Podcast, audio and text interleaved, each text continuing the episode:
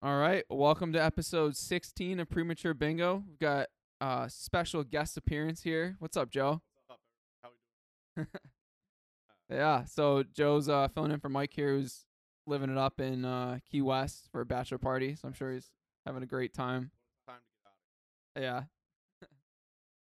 Just uh, try and get a little bit closer to that thing.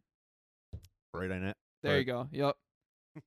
All right. So uh, let's start off with a little weekly whine. Joe, since you're the guest, I'll let you take us wherever you want to go. Weekly whine. I got two, and they are polar opposite ends of the spectrum of possible bitching problems you have. First weekly whine. This live at home still. I live with my parents. I live. Share a fucking bathroom. This shit. It, this has been going on for a long time. So this and is like just give some context. How old is your sister? my, my sister's 21, turned 20. All right. All right. So this has been going on for all my life. So this is like a lifetime whine. But especially recently, my sister does a few things, and obviously I do. There's a drive me fucking wall. First of all, we get we got like the wouldn't call it a half bath. We got the bathroom tub, right? Parents got the bath, obviously. So bathroom with a tub, it's got one of those plug or drain plugs without a mesh to stop the hair. So after a while, the hair like backs up in there, and then the tub plugs like fills up like a bath when you're taking a shower. Does my sister ever empty that? Does she clean out the hair? No, absolutely not. And I'm telling you, after a year long of hair piling up at the bottom, I get in there with like a driver or picks I found around the house, like this gray bush of hair. Dude, every time I, I damn near vomit every Bro, time. I- that's nasty. it, it's the most disgusting shit. And every time I'm like, Hannah, when you see it start to plug, fill it up or just unplug it. It's not that hard. It takes five minutes. It's not my fucking see see me like raining hair into the into the bottom of the bath. No, absolutely not. Yeah, that's that's a rough one. Yeah, dude, along the lines of like it the best part about this house that we're in now is that we have two like full bathrooms whereas before uh we just shared the one. So it's like we're, we're both, you know, lacking hair up top. yeah. So so like for me, I have like a bar of soap, I have my uh you know, shaving cream or whatever, my razor. Yeah, and that's that's pretty much it or whatever. And it's like my wife. There's like fucking. I, if I went up and counted, there's probably 50 different like products or whatever. Yeah, like, yeah, there's no way you could even use that many products in a given week, month, whatever you want to call it. Like, it's just a. It's like a collection. It's like fucking. That's like trading cards for women. It's just like, oh, how many different skincare products do you have that don't work? well, you obviously don't care about your complexion. That's all. Uh, my skin's great. You know why? Because I don't use any. Sh- I don't use anything for it. You don't have to clean up all this stuff out of your seven creams, two ointments on. A hundred percent. But uh, yeah, dude. I, and then going back to your sister or whatever, that reminds me of like just living in college, like living in the Oh. we live in a house with a, a bunch of guys or whatever, and it was like, oh, like because nobody's cleaning it, you know, it's always like the ba- the Oh, shared bathrooms are always horrible. and it's everybody too. So it's like, like you can't just pin it on somebody. and Be like, dude, you fucked this up. Go clean it. It's like, well, we kind of all like made a fucking pigsty out of this place. So who's gonna bite the bullet here? But at least with that, I could like, I could vaguely understand it because that's just like, if a guy, you know, he makes the bath- bathroom mess, like I understand in that sense. Like, okay, that makes eh, it kind of makes sense. The hair thing, and then this other thing I'm gonna bring up. I just I, I can't rationalize it in my fucking brain and it drives me up up to the moon. Insane. I've got your answer for you, and the answer is you're not supposed to rationalize it. Some people just don't give a shit about things like that. That's just what it is. but but then my sister. So this is what I'm saying. So on the other side, my sister gets mad at me over little shit like that too, dude. Obviously, I got to shave my neck. I got to shave my head. She loses her fucking mind on me every time I leave a stray hair clipping around the sink, like after I shave. Which anybody who's ever shaved even their neck knows it's damn near impossible to get every little bit of hair the first time you try to wash out the, the, the bowl of the sink. Eh, let alone shave your head. That's so much hair, dude. So uh, just like, and she loses it on me. I, yeah. So that it's, it's the hair. Oh yeah. No, I, I, Should I just get into the second thing she does that drives me insane? This is way worse, honestly. Hear it. I had to have a conversation with her about this last weekend. my parents were out of town. You sat her down. Uh, Hannah, No. it's time we have a talk. It, it- this really was how this went, and uh, she. I don't blame my sister for the fault of Eve poisoning our our, our race, our, our our species. It's not it's not her fault that women have periods. However, put that shit fucking garbage the second you're done with it. I don't know why. Well, actually, I do know why. And I but I had to ask her, and I didn't like. You know, these are questions you don't really want answers to, but like after it happens a certain amount of times, you just gotta know. When she's done with some of these these products, she just instead of putting it in the fucking the little garbage can next to the the toilet, she'll put it on top of the sink on like the counter of the sink. For, forgive my ignorance here, but when you're referring to these products, you're referring to like tampons or pads, Dude, right? yeah, she takes a tampon, okay, wraps, all right, all right. So it- wraps it up in toilet paper, that's disgusting. and puts it on top of the sink. What reason? So, and this is the this is the most fucked up. So this is the question I got to. I said, Hannah, let's have a talk. I, I don't understand this. Please, uh, give light to the situation. Huh? Why the hell would you put this on the sink? And she goes, Well, it stinks if I put it in the garbage. I said, Hannah, you don't think it stinks on the sink? She goes, Well, I was just about to throw it away. I said, No, no, no. This is not like a I'll get to it later thing. This is a like I just took a shit on the floor. I'm gonna go mop this right now thing. Also, the garbage is supposed to stink. That's why it's called. That's why it's garbage. Bingo. Bingo. And so, so Premature bingo. yeah. this this leads to a question of like, I don't I don't know what she's doing with that garbage can now. Like, why why can't the garbage can stink? What is she Oh, oh doing? oh, right, right, right. But that that's too deep. I I just don't want to know. I said, Hannah, please, please, for the love of fucking God, if I see that again, I'm gonna take the the tongs out of the kitchen and just throw this fucker on your bed, and then you'll deal with it there. I mean that that's absolutely disgusting. Um, I don't even know where to go from here, but yeah, it's like, uh, I like why would why the why would you have it on the counter? Like that is not a Oh, fucked up. I don't. I don't know, man. If and I I'm not the cleanest person. I'll be the first to admit it. Neither am I. Fair. but if my wife just started doing that, I would I would. Well, we have separate bathrooms, but if she started doing that in like the downstairs bathroom where we both use, I would be like, "What in the fuck?" Like, Dude, if I just left a stock that a sock that was stiffer than the piece of wood on the counter in the bathroom, I think I'd hear something about it from her. So in the same vein, like, just get rid of it before I see it. we we have uh relatives. I won't go into any more detail, but we we have people in the family where at their their place, uh, not anymore, but they had someone that was in diapers or whatever, and every now and then you'd go over and there would be like a dirty diaper just lingering. It's like, what the fuck? Like this is this. How is What- it? How is this okay to live like this? Like At top of the list. It's always top of the list. Like you got to do things. You got you got to mow the lawn. You got to go shovel the snow. You got to clean the the house. That i- no matter whenever that happens, that goes right to your top of the, your to do list. hundred percent. Don't get it, but yeah, that's it for that. Yeah, tho- those are those are good ones. That's uh that's beyond me, and uh yeah, that's uh. That's a very uh it should be a there should should be repercussions for that. Oh, oh, yeah. I I remind her every time I need something from her. Uh, but no, it's all right. Now I got my second one. All right, second one. This is again completely different thing here. I'm fucking tired of Detroit sports teams rebuilding into eternity. It feels like now the Lions. The Lions get a pass here. I was gonna say The Lions get a pass here. They finally took a step towards coming out of mediocrity. However, for as long as I've been alive, they've been completely mediocre. Made the playoffs a few times in half-hearted efforts. That we knew they were going to lose every game they played in the playoffs, and they did. Um, with regard to the rest of the sports teams, all these teams have seen varying levels of success.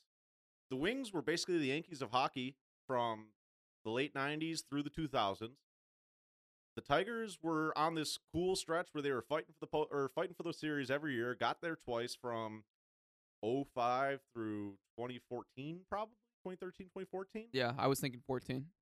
Uh, I think that was the year they got knocked out by the Orioles, and that felt like kind of the end of the the run. Um, and then who am I forgetting here? The, the Pistons. The Pistons. They went to that. They had the the Bad Boys. They had They the won in 04 team, 04, Yep. And even around the 04 team, like went to the championship in 05. We went to the Eastern Conference Finals in 06. I think we went again in 07, or we were in the playoffs. Like we had good teams for a little run there. Again, the Lions, whatever. But I'm I'm tired. So none of these teams have been good since like it's probably the Tigers 2014, but the, the Wings haven't been good since like 2012. Tigers since 2014, and the Pistons since call it 08 09 probably that sounds about right around the time we got ai uh i there are ways of rebuilding a team that involve burning it to the ground and i understand that i fully i actually fully believe in burning it. So when you when you sell off your teams when you trade chauncey when you trade Verlander, or not trade let verlander walk you know all these different things i get it you have to start somewhere build up your draft picks do what you can to to restart then relying on these draft picks solely to carry your team beyond middling success or abject failure is just not it, it's not a reliable way of winning and even the teams that have done this this tanking things the best you know you, i think the sixers are probably the most famous team process right i mean the process was never completed. the process what do you go ahead go on Oh well, I don't want to derail this, but the Sixers, the process. Uh, was it a? It was a. It was a somewhat of a success, but arguably not so much because they wasted top draft picks on Ben Simmons and Markelle Fultz. But that's what I'm saying about these draft picks. You can't rely on just draft picks to get you to where you're going. When you're doing this tanking thing, you have to amass draft capital in order to be able to bring in top end free agents too. Or you have to go make trades to get some of these guys that once you have some of these draft picks that have built the kind of the, the cornerstones of your team, then you go get the the James Harden to finish off the team. And that's kind of where they're at right now. Now, I'd, I'd still argue they're not really in contention to win the championship, but at least that's like kind of the that's kind of the cookbook for how you do the the process. Well, it's a, it's also a lot easier to attract those free agents when you're you know somewhere warm or desirable. I mean, if, uh, what was is Philly's climate uh 75 and sunny every day? I they don't didn't get any. Well, they is got Boston 75 and sunny every day? Boston. They drafted Tatum and Brown. Yeah, that's all. That's kind of thing. Philly, uh, they traded for Harden. He it's not like he was. Yeah, but they were all they were at the end of it, and they kind of the process kind of failed, and they still went out and got Harden, they got Tobias Harris, they got some guys, and made it work. That's true. Yeah, I don't know. It's tough. I mean, I feel like you have to uh strike some sort of oil in the draft. You know, it doesn't have to be like a top. Well, I guess it depends on what league you're talking about. It doesn't have to be a you know a top ten player or whatever, but you have to get some sort of like an all star, right? And then from there you have to build. You have to get some supporting guys. You have to get something guys in free agency. So Hockey and baseball are a little bit they're not yeah, hockey and baseball are a little bit different from basketball in the respect and football. In the respect that when you draft a guy top five in the, the hockey draft, the baseball draft, they might not be ready for three years. You know, this kid be we Tigers drafted a kid who was 18 years old and obviously wasn't going to play for the team for a few years at least. Yeah. Uh, I think he's come up now, but like it, the Pistons in particular, right? You go draft Cade Cunningham, you draft Jaden Ivey, you get Jalen Duren, you get you get you went out and got Bogdanovich in the offseason. Now I, I'll give him a break because Cade's Cade's hurt. He missed pretty much the whole season. That being said, you brought in Bogdanovich. I I I, I don't really know why, but I guess expecting Cade to be healthy. Um, this team should be better than bottom three in the league yeah, they absolutely should be. and they're still not there. So this is what I'm saying. Like, if you're gonna go get Bogdanovich, get somebody else to, to really support. Don't don't sell me Alec Burks, Nerlens Noel, and and, and you know, like I don't, I don't want to hear this. We this this whole idea was brought up by the fact the hockey team the other day they had two games in Ottawa back to back days because they had a makeup game and then they had a regular game that was already scheduled. Win one of those two games, let alone both, and they're right in the playoff. They're seven eight seed in the, the hockey playoffs. They lost both games in Ottawa, and Ottawa's a lower middle half of the league team. Lost both games. That was the first like it was essentially a playoff game, two playoff games more or less, and they they bungled it, man. Tired of these teams not having games worth a damn. The Pistons show up every night and just go through the motions. The Tigers, it's not even worth talking about, man. Really, I'm at the point of apathy with the Tigers, and I, I, I won't even get into Chris Ilitch, but that's going to come back later in the episode, so we'll talk about that later then. But man, I'm just ready for these teams to be good. I, I, I- can't put my full weight behind the Lions either. I just can't. I can get like 90 weight, 90 percent of the way there. Can't get 100. Yeah, I, I'm not as fired up. I don't I don't get as into hockey or uh, baseball. So, but if the teams were better, I might. Be honest. It's just a Detroit sports thing, man. I just Yeah. I just want to have good teams down here. I want to go to playoff games. But hey, A man, playoff games worth a damn. the Lions will be there next year. They Lions be. are should be a playoff team next year. Uh, They have the seventh highest Super Bowl, which is crazy. Oh, I mean that that doesn't make me feel great, but it also doesn't make me feel great that like the Lions. I think they have twenty nine percent of the handle at Caesars to win the NFC. Doesn't make me feel great. I thought you were gonna say the Super Bowl, but yeah, NFC's pretty close too. I don't. I don't want to see that. no, he- here's what's gonna happen with the Lions, and I've already I've I've seen this play out. The Lions next year, they will either win the NFC North, or they'll be make a wild card. They will win their first playoff game. Everyone will go, "Holy shit, we knew this all along. The Lions are here." And then they will lose in heartbreaking fashion the next game. That is what the recipe for the Lions. They're not ready for the Super Bowl yet, but maybe the year the following year, the year after, maybe then they could finally get there. That's my, that's what I I think is going to happen. so I don't. I don't think they've released the the weekly schedule yet. We know who. But we the know the opponents. We know the opponents. Yeah. We don't know the week by week. The Lions will go out on heater. They'll start like two and one, three and one. Then Jared Goff will break his some some some ungodly injury where we don't have him for the rest of the season, and they'll be looking at David Blah, uh, no Nate Sudfeld, and it'll be like, wow, this team's awesome, except they have Nate Sudfeld at quarterback, so you'll be eight nine. And that's just that's kind of how the cycle goes, man. You get a little hope, and then they crush you. Well, no, see, see, we're due for we got a little bit of hope last year, but the for the cycle to complete, there has to be at maximum hope. There has to be a playoff game, and I think know that's where we're headed happened? this year. You know what hasn't happened in a while is a playoff game. Yes, well that too, but a playoff game where we got screwed by the refs. That's coming. You're right. That hasn't happened in a long time. That's coming for sure. The Lions are Uh, overdue for that. Some kind of missed like roughing the passer penalty, something egregious for Yeah, sure. Yeah, yeah. pass interference. Oh man, good be Lions fans, ladies and gents. hundred percent. Well, uh, let me get into some of my weekly whine here. I don't have anything too great, but uh, I have one today that that is not a big deal at all. I should have just let it. I should let it go or whatever, but I can't. Is my wife and I were going to do a boxing class at like noon or whatever, and we're walking up to the door to get in around the same time as this other lady. She clearly sees us. She's about a step or two ahead of us, but we're walking up the same time. There's no way she couldn't have seen us whether it was her peripheral or straight ahead. There, there's no way she couldn't have seen us. So she goes and, and opens the door. I'm literally like from I'm like a half foot behind her, like not Okay. even, and uh or like a foot and a half behind her. She opens the door and just lets it go and like slithers past it, so the door just shuts on me. I'm like, dude, like there's no way you didn't see me, and Let you couldn't hear you. let alone hear me, and you couldn't open the like you couldn't fucking just door half-ass hold the door, but you couldn't even hit the door so Yeah, it goes out push it. farther, and then I can walk in and hold it open for my wife. That's my move. And so as soon as she did that, like I looked back, and I I, don't know, I like mouth like, "Can you believe this?" or whatever, and like did like a little hand thing to my wife or whatever. And I mean that was the end of it. But I just I don't understand like how people don't have like basic manners like that. They just hold open the door. I don't know, man. I want to. I I think. I, maybe when I'm older, I'll be more like Larry Davidish, where I'll actually be like, "Hey, excuse me, like, uh, what were you thinking there? Like, I was standing right behind you."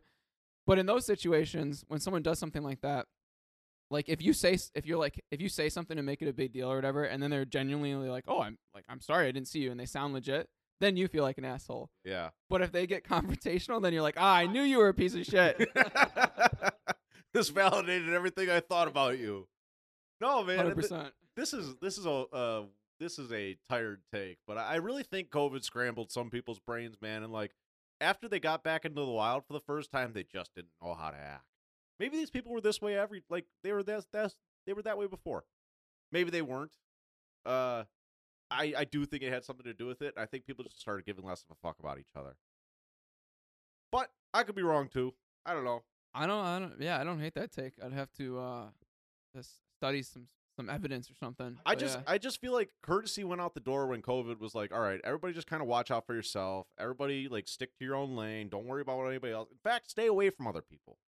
Uh, don't hold the door for people. Don't get close to people. I get it. I I think the unintended side side effect was that we ended up with a somewhat uh, callous uh, society. Yeah. but I, I could be wrong. No, I that's actually I, I don't hate that take at all. The uh, other thing that I had was last Friday after we did our uh, we we had a birthday party, we did an escape Yeah. room, and then we went out bar after. And so when I left you guys, it's probably like eleven ish, Yeah. maybe a little, little bit after eleven. I go back to my car, and my key fob the battery had died, so I had to I had to turn the key into the car to to get it started and get it open. And I go to my car and I, I turn the key to get in or whatever. It won't turn like it won't turn or whatever. I was like, Oh, yeah. So I'm sitting there for like 10, 15 minutes trying to just jiggle it in and, and eventually get it to work. And uh, eventually I gave up and I but my office where I worked was like right down the street. yeah. So I walked into the office, went upstairs, found a can of like dry lube or whatever, and I was like, oh, here we go. So eventually I go back out and after like another five minutes I get it. But for a while there I was like, oh shit, am I gonna have to call an Uber like to Like, is this- is this gonna be like a an, an ordeal or am I gonna be able to get this eventually? Sir, is that your car there? Uh, Well, yeah. so, so about that. So that's the other part of the story is where I parked my car. There is like the I don't remember I don't know the name of it, but it's like this this place that sells food and there. It's kind of like outdoors or whatever. So there's Okay. there's people over there and there's people watching me like I'm up close to the. I'm, I'm messing with it for like 15 minutes. I see people looking at me, but I'm just like I got my blinders on. I'm like I don't care. I just want to get in this so I can go home. Mind you, we're in Michigan. It's cold. It's freezing. You know.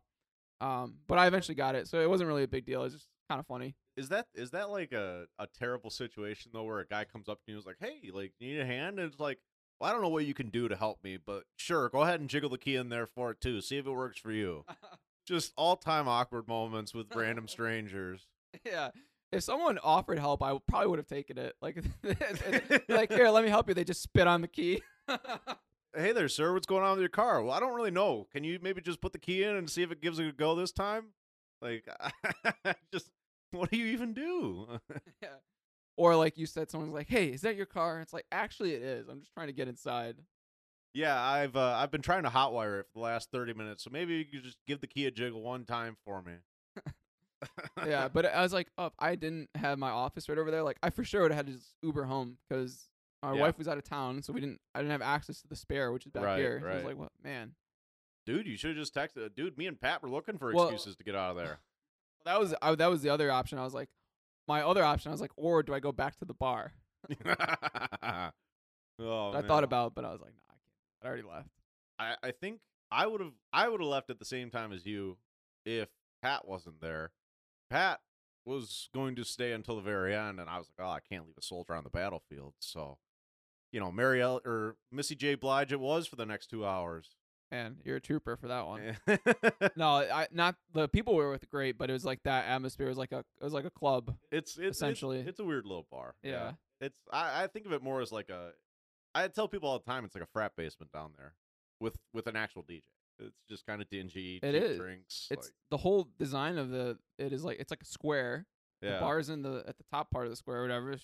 Place to get in is the bottom, and then the sides you have tables, and then it's What part of the dance square is the top part of a square? Like which edge is the top edge? Well, I, I'm drawing this out here, but the top would be like right here. Yeah, up at top, right? Yeah, okay, yeah, that yeah. makes sense. Yeah, it all depends on how you're looking at it. Yeah, okay. yeah. Continue. uh, so yeah, that was pretty much it for my weekly one. yeah, so there we go. All right, Yeah. cool. But yeah, let's uh, you want to get into some um, some laws? Laws, yeah. Yeah, here you you texted me this one. I'll let you introduce it. Right. So I had been well, no, Joey kind of brought it up last week on the pod. We were walking in the park and we are talking about the people that send the love letters to Dahmer and the, the Utah murder dude. It's fucked up, man. I don't know who does that. I don't get it. But then like it's kind of a funny concept. Like even South Park did an episode about this where like the all the parents in South Park got into murder porn. And the, the kids had to go to the cable companies, and the cable companies were like, "Oh, you want us to sell individual channels? Ooh, that's too bad. We're not gonna do that." Um, but there there is like a there's a section of the population that's like oddly aroused by like murder mystery and like uh, true crime. It, it's it's strange. Um, and so the idea was that basically those people should go to jail. Totally agree. or or they should be studying in a mental institution, one or the other, something. Figure it out. Yeah, yeah. So this this kind of prompted like, all right, I'm I'm the emperor of of the new America. What what other laws would I either enact or laws that I would get rid of that we currently have to make this a better uh, a more perfect union? And so I've got a list of like six or seven here, and they're not all necessarily like laws as they are addendums to laws. Um, and we could just kind of get into that. Yeah, let's do a little back and forth. What what's your uh what's your top of mind? All right, and I this one I actually saw. I I had thought about these a few days ago, and then I saw something on Twitter that had prompted this first one. And let me let me start by saying that I'm not a huge proponent of the death penalty. I don't know if the benefits outweigh the costs, uh, but that's not necessarily for this argument. This argument is that there should be a new method of the death penalty added to the rotation. This is um, uh, this is a very violent way of dying, but I think this this should apply to some of the, the, the most heinous violent offenders we have in America. We're bringing back the executioner, a very specific executioner. This executioner has no weapons, no swords, no guns, no axes, no guillotine, nothing. This this executioner has thunder and lightning, and his name is Francis Ngannou. Francis Ngannou is our new method of execution for the most violent, heinous offenders we have in this country. One to the dome, maybe two. Dude, I so I almost feel like Francis Ngannou, if he was up for the role, he would he would be too quick at killing people. Like if in and so for for this instance, you want this penalty to go to like people like Ted Bundy or the Idaho Killer, where it's all right. This these people 100% killed multiple people. There's no if, ands, or buts about it. There's no whatever. And I'm I'm on board. I agree with that.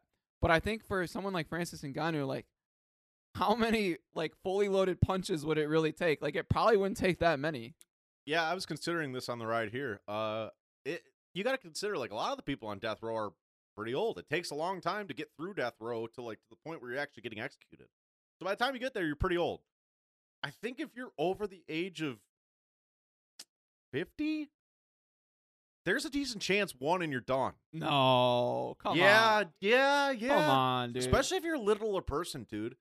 If you're like, I don't know, a buck 60, 52 years old, dude, he's he's gonna he's gonna make a dent in your skull. I've got a really uh really stupid hypothetical for you. All right. Do you think uh and I'll add some context to this. So, do you think me, you, Shane, Pat, and Mike and Holly uh so the six of us were all probably about between the range of 150 200 very average bodies, nobody's ripped or anything like that. Do you think the six of us combined could take down Francis No, Ngannou? absolutely. Oh, I think we No, could. no, I think we could we could give him a teach him a lesson. I think I've gone back and forth on this take, but I just I, I think the only way you could beat him is you'd have to get him like off of his feet. And I truly don't know how many people it would take to get him off his feet. Well, so so here's my line of thinking.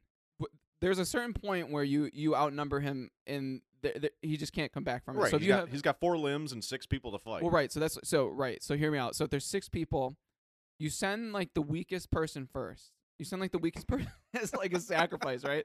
You send them in. You know they're getting clocked, but while that person's getting clocked, you have two more people that go and like Ambush. either dive for the legs or they just t- try and grab one arm, and then the other two or three people go for the other side.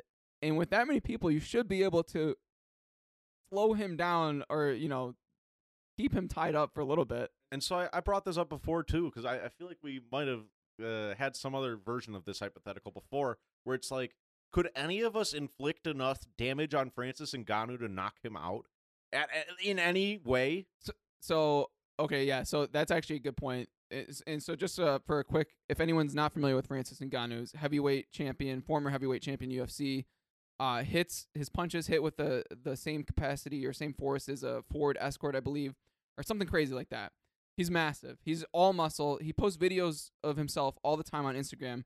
People Yeah, just fully loading, punching him in the core because that's how strong his core He's is. like 6'8", 315, Yeah. So so to that point, if we're fighting without weapons and we're just fighting with our hands, no, I don't think any of us could do enough damage to to knock him out or anything. See, I, I think one of us with a weapon, on the other hand, could easily take him out. Right. Yeah, given different weapons, but like As long as it has a sharp edge, he's done. We'd have to if there on this in this six on one hypothetical, one, we'd have to like try and kick him in the balls somehow to get him to like heel over, and then I- from there, you know, I, I think that's part of the ambush. Once you get the two legs, you can you got those people pulling separate ways, and you got a third person coming in from the back and doing work. That's the only way you get them, man. The only way. But yeah, I I didn't mean to d- derail your No, uh, no, it's there, good, it's good. I always I always like that hypothetical. it's crazy, man. Dude's an animal. Yeah, I just never seen anything like that. yeah, but Uh, um, yeah, but going back to our hypothetical, I, yeah, I I think uh I'm on board with that, but we should just make it like more torturous for tho- those types of people. I mean, okay, Francis, but he only uses his feet. Like that's gonna hurt. You're gonna break some bones. I, th- there's ways. There's ways of doing this. Yeah, but I, I just think he should be our national executioner and pay him whatever he wants. You know, if Dana White was paying him ten million for for a fight for a year, then you Francis Ngannou gets fifty million. I mean, shit. What does Roger Goodell make? We just give him like a dollar more than Roger Goodell, and we're good. I yeah, I don't hate that. That's a pretty creative one. I like that. Raise taxes. Do what you got to do. I don't know. Yeah. All right, up to you. Oh, so this one I, I was doing a little uh reading some stuff on Reddit and that this one I found and I totally agree with it. If you falsely accuse someone of a crime and are found guilty of, of falsely accusing someone of the crime, you serve the same sentence they would have received for the crime you accused them of. I agree with the sentiment, but in practice, I think it's a slippery slope. Oh yeah, all these in practice are a slippery slope. I mean, come on. Yeah. So like here's a, here's a recent example. So uh, the Bills last year they drafted a punter named Matt Araiza. Um, shortly after being drafted, no, this is probably closer to training camp. So a few months after he was drafted, he was uh, brought to trial or not brought to trial, but criminal charges were brought up against him uh, for potentially like gang raping a bunch of uh, drunk college girls or something like that. It was, it was pretty heinous shit that he got accused of. Um, the Bills obviously cut him like two seconds later. Uh, he's out of a job now. Give a little backstory about this too. This guy was like the most highly highly touted punting prospect I've ever heard of. That doesn't have anything to do with the allegations against him. That's just some context for the story. So if this guy could be a top five punter in the league, that's still pretty good. That's pretty good life. Um, so the Bills caught him two seconds later. He's going through criminal proceedings against him, you know, trial and whatnot. And uh, I think it was maybe two or three months ago, he was acquitted of all wrongdoing. Doesn't have any charges against him. Um, I don't know what happened. There was other people in the lawsuit too, or the criminal investigation, but I don't know what happened to them. But Matt is is scot free. He's all good. He didn't do it, or uh, in the eyes of the law, he didn't. Matt had was down so bad he had signed a contract with a Mexican football team to go play football down there because he couldn't get a deal with any team up here. And so it's like those those allegations cost him I don't know, somewhere probably in the range of 50 million dollars over career. And so so I get the idea, right? Obviously, the slippery slope is what if he did do it and he got away with it, you know. But I, I just I, I do understand the idea. Well, right. For the context of this, this is like uh it's the same thing as like yours where it's like this has to be 100% like, oh yeah, like there's undisputable evidence that this person falsely accused them and they even admitted it or whatever. Yeah, Then yeah. That handle the same there there I'm with it. I think there's a there's a lot of like daytime television, like Judge Judy stuff that falls into this category. You know, oh, he's my baby daddy, you know, da da da da. Uh, you know, stuff like that. Yeah, I've got another one for you, and then I'll let you go. But uh, for laws that you would enact, bring back like old fashioned duels where you like you're back to back, you step forward like ten to fifteen paces, you turn around. The only um uh stipulation on this law is you have to use the weapons that they used back in the day when they used to duel. So oh it's, yeah. it's like a shitty pistol that like it fires straight like a quarter of the time. Like you don't know where it's going. Yes, I 100% believe in this, and I actually I'll take this a step. uh, oh, I I don't think there is taking this a step further, but I'll take it to another kind of tangent. I think mutual combat should be allowed. There are states in this union where you can you can agree to fight somebody, and as long as you tell the police like, "Hey, we're gonna fight right here," and you don't use weapons and you don't like kill somebody in the street, you could just fight people. In the U.S., there's states that have that. Texas, you can do this. Oh, really? So if you're out in the streets of Dallas and you you're having an argument with somebody and you're just ready to go, you could go up to the police on the street and be like, "Hey, we're about to throw the fuck down," and you could fight in the middle of the street. Mutual combat. I think Washington State might have this. Dude, you know what would be hilarious is if uh there's two guys like fighting in the street and they're like fuck you like you I'm gonna fucking beat your ass or whatever. they're like fighting or whatever and the cops come up and they're like hey hey hey and like one guy's like you know on top of the other guy and he's like he agreed to this and he's like I agree to this get the fuck like mind your own business while, they, while they're beating the shit out of each other. Yeah. it's awesome, dude. I want that. Uh, add that to my list. I want that in all 50 states. Yeah, I mean if I I uh I don't disagree with that if yeah there's no uh no murder or anything you just you both agree to it and Yeah. just, yeah Yeah, one once one guy surrenders, like once once one guy's ready to tap, done. It's over. The fight's over. Yeah, I saw on Twitter the other day someone like they're like, "Oh, remember the time that uh, Ben Simmons made Karl-Anthony Towns tap?" Like th- there was a, a video from the NBA where they were like he like Simmons had him in, like a chokehold or whatever he, on the floor of the NBA court like and, and Cat is like tapping or whatever. I think that uh if you're fighting like no matter what the circumstances, if someone taps, you have to let them go like out of respect. Yeah, yeah. I mean, that's that's the ultimate emasculation. If you're tapping, yeah, you're done. That's it. You made your point. Yeah. That's all there is to say about that. No, I like it. I like it. It's good. Duels.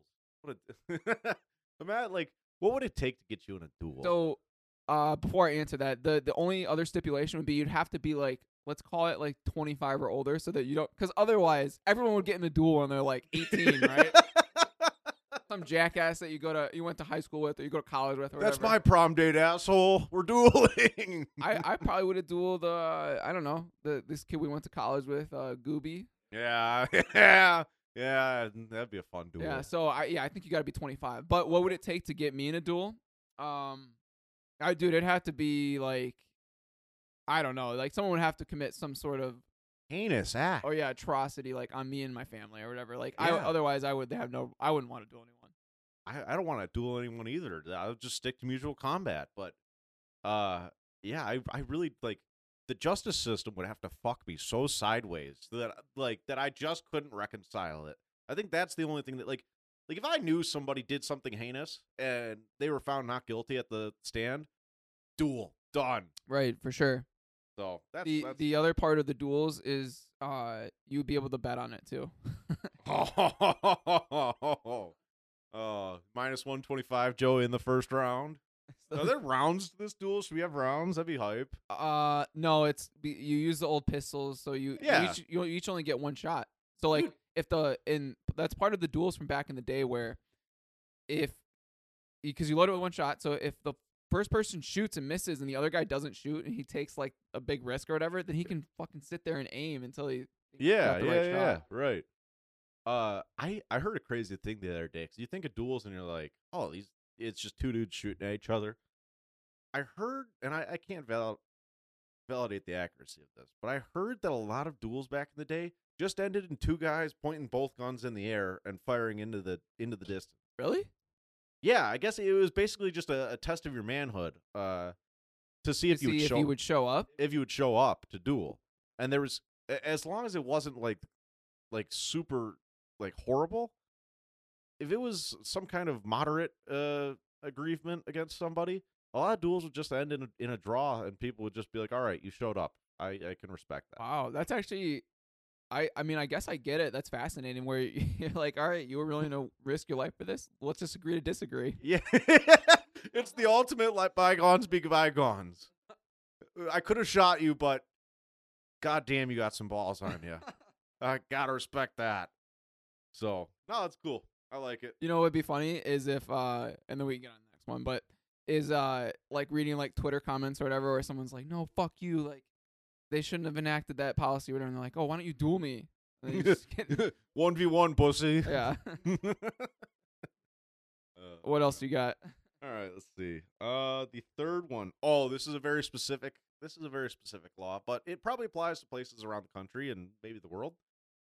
I want to abolish the noise uh, curfew ordinance in Clarkston, Michigan. what what's the ordinance? What time is it? It's like eleven o'clock or eleven thirty. Oh, that's the ordinance in a lot of townships. That's fine. Clarkston, Michigan happens to have Pine Knob Music Theater, which has to also shut down at 11 p.m. on any given night. So if if Future comes to town and he wants to play till 2 a.m., he's gonna owe the city of Clarkston like seven bajillion dollars. Play till 2 a.m. It's ridiculous.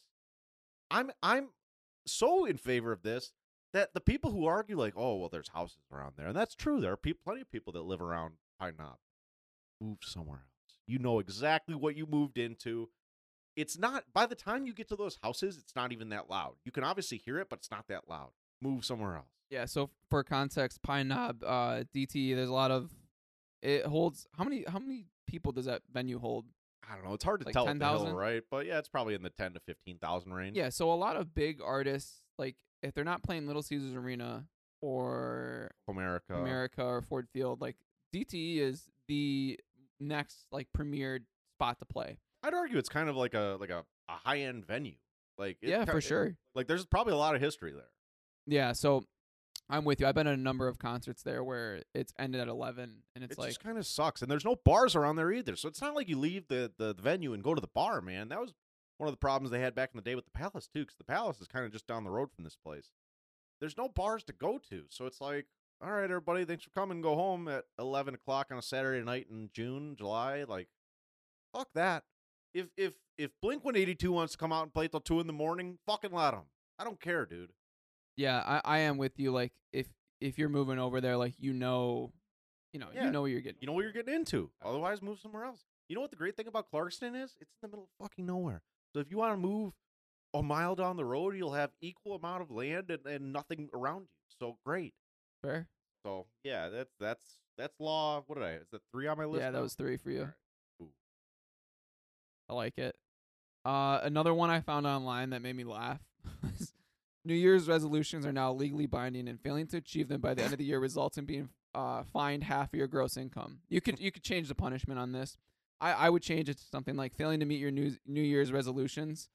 You'd have to spin a wheel. It's like Impractical Jokers. It's like the wheel of death or whatever. Where like one you know one of the things is like you know eat uh eat this you know three million Scoville you know Yeah, yeah, pepper or whatever. Yeah. Another one's like you got to eat a live scorpion or whatever. But some sort of wheel where if you don't do your resolutions, you get punished. I think would be hilarious. Yeah, drink the the bar mat on the the bar counter with all the bullshit liquid in the bottom of it. Yeah, I like that. yeah, Yeah, no, I, I can I can get behind that for sure. And I, I had this conversation with Patrick, like the the New Year's resolutions people, like the people. I, I feel like a lot of people have like, oh, like I want to lose weight this year. That's just kind of like ah, whatever. Like I'll have one just so when people ask, I'll say something. Um, then there are people who are like, oh my god, I have this list. I have a, a vision board. These are my New Year's resolutions. If you wait until the first day of the year, which is arbitrarily arbitrarily chosen by the Romans 12, 1200 years ago or longer ago, you know what? If you wait until that day to do things, you deserve to be punished when you don't do them. yeah. I yeah for me like uh I always do my stuff on the first or whatever just because it's like I always have stuff that I'm trying to work on or whatever but because everyone else is doing it I'm like okay this is a good time to add some new things or some different things or whatever but yeah I'm all and uh my resolutions this year I I said it on this podcast I don't know what episode it was but if I don't do my resolutions I'm gonna punish myself And I think I think that's that's healthy too. Like it it, it keeps you it, it keeps you to it. And I I think it's funny funny more than anything that's why I decided to do it yeah, no, I like it, but it's good self discipline too. And that's uh, I think that's something a lot of a lot of people struggle with. So I like it. Um, I just if you have something you want to change about yourself or change about your situation, just do it today. Do it tomorrow. I, I don't know, man. Like I'm not I'm not gonna if I'm in November and I decide to myself like, oh my god, like I really I, I should just go to the gym. Well, you know what? To tomorrow. So yeah, so that's just my little side We- side note about New Year's resolutions. I think it's ridiculous, but yeah, we got an original Gary V over here yeah, yeah. Imagine your family died last night. Francis Ngannou came in and killed your entire family. Oh, also, before we get into the next law, I forgot to do this at the top of the show. Maybe I'll I'll switch this around. Maybe I won't. But since Mike's not here, I just want to get this out of the way. Tom Brady, Applebee's, Epstein's Island. Um, let's see what are his other hard hitters. Yeah, those are the big three. Just want to mention those at least once. Yeah. But uh, yeah, Well, hold on. One one thing. Do you think I I heard a counterpoint to the Tom Brady stand up comedy will be bad? Anthony Jeselnik's a comedian. and He was like, What if Tom Brady just comes down the stand and motherfucks his ex-wife? You're telling me that wouldn't be comedy gold? I need to see that. That would be funny as hell. Oh my god, I don't care how awkward he is on the stage or like just kind of bland. That would be hill fucking hilarious. Yeah, I, I think Tom Brady, like, obviously to be the the goat of anything, you have to have this unmatched competitiveness, and if he applies a certain percentage of that to stand up, he'll be funny. Like, Uh, I don't know, man. I mean, just like it's like everybody everybody has different talents, right? And Tom Brady's very talented at throwing football. Uh, I don't know how much sheer will can go into making him a great stand-up comic. Like some people Yeah, just aren't built that way. That's true. I mean, I guess it depends on how far he wants to take it. Because even if he just goes up there, he could. I'm sure he's got a plethora of stories. He could just tell stories that are funny. Like it would work. That's probably true. It just it, it, I mean, it sounds a lot to me like Jim Irsay's like rock band that he does. You know, you hear about that? Yeah. Yeah, like th- yeah. this this is kind of along those same lines where it's like, all right, dude, like what do you? Maybe just keep that to yourself. like I don't know, but yeah, I, I think I'd watch it. I'd definitely watch it. I just don't know how how good he would. But yeah, I need to hear the the Yeah. y'all's Gisele hate. That would make me for sure. What's your uh What's your next law? next law. This should be pretty openly agreed with. I don't understand why anybody would disagree with this. And I will, for the sake of this argument, I will contain myself to the city of Detroit. Detroit should abolish the open carry alcohol law. You should be able to carry a beer around the city of Detroit. So, like, you know how when we were in Nashville, you could just kind of drink in the street, do whatever? Yeah, There same with be- Indianapolis. in there's plenty of cities like this across the country. Louisville, uh, Austin, just places I. You should be able to drink in the streets in Detroit, at least a certain area. Like if you want to confine it to a little area along Woodward, like kind of by the stadiums, uh, with all the restaurants around, like I'm cool with that too. Or if you want to do it down by like, uh, down by the that that circular park, that Grand Circus. Um, Uh, there's a couple- Isle. there's a couple no there's a couple parks in the middle of the city uh, that like have stuff around them that you should be like if you want to pick that spot as your open intox area cool there should be an area in detroit where you're able to open intox I I don't hate that. I could see the counterpoint of the city being like, Detroit is, we already got an issue you know, there's already and not as much as there used to be, but uh, there's already like violence and shit. Do we need to let people open carry too? Like, well that's okay because we're gonna have my uh we're gonna have my my mutual combat law too and it'll solve itself out all these laws intertwine with each other we're gonna create a more the, the most perfect like fighting fight island ever yeah, detroit is turning into fight island basically for real. I've got a uh, a more serious one or a couple more serious ones, or uh, maybe not serious. They're just not funny. Yeah. Um, this one I think is would would be cool. Basically, the premise for this is life is too short. Give everyone ten grand when they're twenty five, but you have to use it for travel. So when when everyone's twenty five, you get ten grand in your pocket from the government. You know, whatever everyone puts into it. You go travel wherever you want. It has to be used for travel. Um, and if you need to a two week voucher from work, then do it. But go and see certain parts of the world because a lot of people die before uh, they should, and uh, never get to really see much yeah. Yeah. So kind of a more serious one, but I think that would be a really cool idea. So I've heard stories that there are a couple European countries, and I think it might be like Norway, might be, that if you get married in Norway uh, in a certain age bracket, the government will give you money to go like go on a honeymoon Oh, really? because they have a depopulation problem in Norway. So the government has decided to incentivize getting married in order to incentivize like childbirth by paying couples to go on the honeymoon. Wow, fascinating. So that's kind of like it's kind of in the same vein, and I I I almost want to add that addendum to this. Um, I don't know. I mean, it would be cool. It would so it would be so cool to do this Um, Because so, oh, sorry, I didn't mean to interrupt. no, you. I don't. I don't really have anything. I was just kind of ranting. Go ahead. Yeah, I was gonna say like, cause in America, you know, you go to your trade school or college or whatever, you graduate or or whatever, you don't, and you just you're working from the time that you're, you know, call it 22, 23, 24 if you go to grad school. You just start working, and there's no there's no pause, Yeah. really, until you have a kid or you retire. I mean, yes, you can take vacation Yeah. but there's no like dedicated time. Like in Europe, you know, everyone gets a couple weeks in August off every year or whatever. It's just Yeah. dedicated time to just That's a lot of places around the world. well, right, yeah, not just Europe, but Yeah. I I think there's something to be said for that where it's just like, hey, take a week or two, go see some place you've never seen, have a life experience. Yeah. Recharge your batteries and then just come back. And a part of why I said 25 is when you're young, you can still do like if you want to go on a, a, a 10 mile hike or a 20 mile hike, you can go do that. Yeah. You want to do something that's physically active, you can go do that. You don't have to do something where, you know, you're not going to be limited physically. Yeah. I think 10 grand's a bit steep. Like, Well, yeah, so it doesn't have to be 10 grand. It could be f- it could be 5, it could be 3, whatever. It was just that was yeah, just, just the, the idea, right? Because I'm thinking to myself, like, there's plenty Yeah, of 10 grand's a lot. you know, ten grand's a lot. If you if you have to take a plane to go somewhere, you know, say you say you live in Massachusetts and you want to fly to California, that'll probably run you in the four grand range per person. You know, after a few days and whatnot. Right. Um, but I think there's a lot of people too who'd be like, "Oh, just hop in the car and you know." I live in Mississippi, so I'm driving to, um, oh, Cape Canaveral, uh, mm-hmm. or I don't know, something like that, Miami, like, and that that that that's a significantly cheaper option. I don't know. There's something too about a road trip that's just fun. Oh, 100%. I do like getting in the car and going somewhere as long as I don't have to drive for like three days, man. Like, Some combos and twizzlers. get a nice little eight nine hour drive going with the boys. It's it's electric, especially through states where you can sports bet. Oh, for Oh, sure, yeah. for sure. Yeah, it's hype, man. So no, I like the idea though. It's kind of a cool, fun little idea. Yeah. I'll do another quick one and then I'll kick it back to you. Uh legalize psy- psychedelics and weed.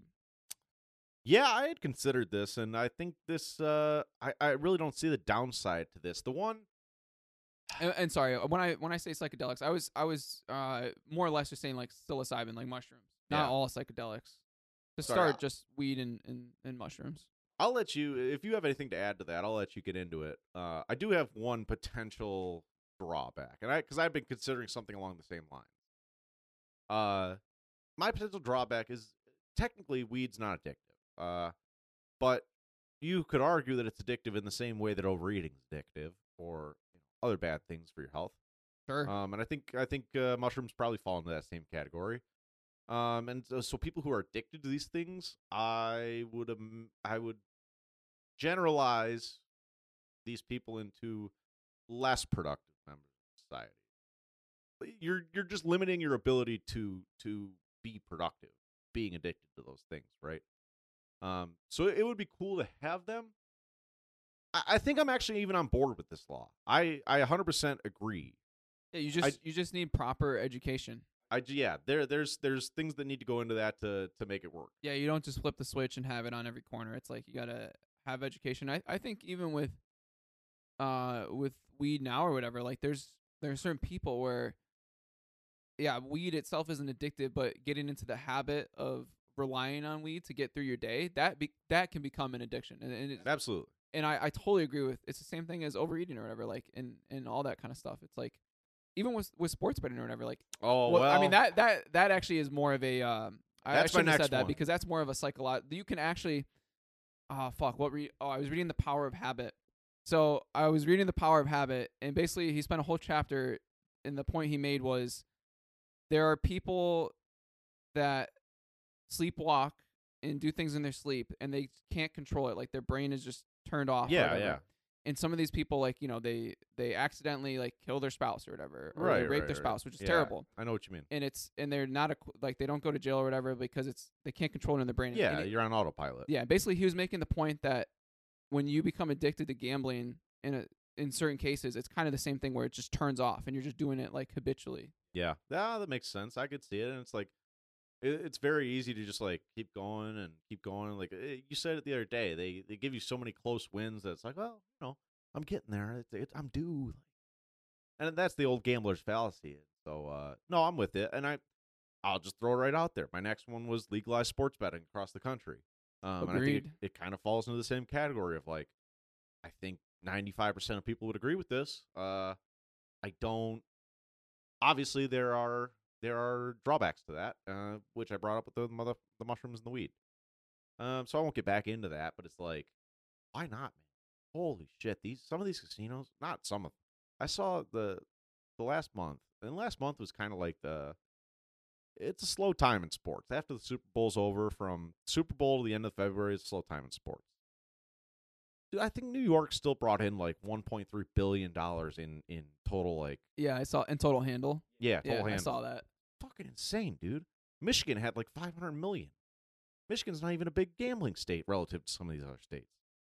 Um, so I just think there's a lot of opportunity to make good money and you know bring business to, to other places if you institute that for all 50 states. And you know what? Frankly, a lot of these states already have casinos anyways. What are we? What are we waiting for? There's no argument for a state like like Mississippi that doesn't have sports betting, but you can go to the Riverboat Casino and, and blow your life savings there. Well, yeah, the the where that becomes complicated. Some of the states they have like uh certain agreements with the the tribes that still run the casinos or whatever. So it's like, oh, we don't want to we don't want to piss them off. Yeah, yeah, but they they have books too. Like I think BetRivers is a Well, yeah, but if if you open sports betting in a state and it's like DraftKings, FanDuel, like MGM, Barstool, they can come Ah, in. Then it's like, oh well, we don't need to go to the of. casino like to, to sports Uh. I, I understand what you're saying, but a lot of the that's I think that's why in Michigan I don't know if this is for every state, but I know in Michigan all those uh, casino or, or on, all the online casinos, all the sports betting casinos have uh, landed partners. So like FanDuel is a partner at uh, Motor City, I think. Yeah, so the the reason that is is because each state sets their like guidelines for sports betting differently. So Michigan set it where online operators have to be partnered with a physical uh, casino, Right. where so some states just do um some states just do like open like you you pay whatever the amount is for an online license. You don't have to partner with anyone. yeah, got it. I think that's good.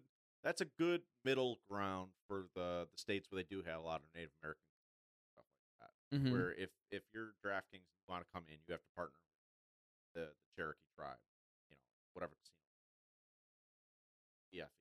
right. No, I dig it. So that's that's the next one. Uh, do you want to get into your next one? or You want me to do one more? Well, so time wise, uh, it's already five twelve. This podcast Okay. been going great. We could, Yeah. I could fucking, I've still got a whole list. We could do a part two of this, but we could we could continue something. I was sure. gonna say, do you want to do time wise? We could do the see how the blink thing goes, and then if we have time left over, do am I the assholes? Yeah, I dig that. Let's do it. All right. So let me pull up my uh my power rankings here. Um, Well, how do you want to start this? Do you want to get into like a little bit of history and maybe go through the albums first, and then we'll do the the power rankings post mortem? yeah, yeah, yeah. So Alright.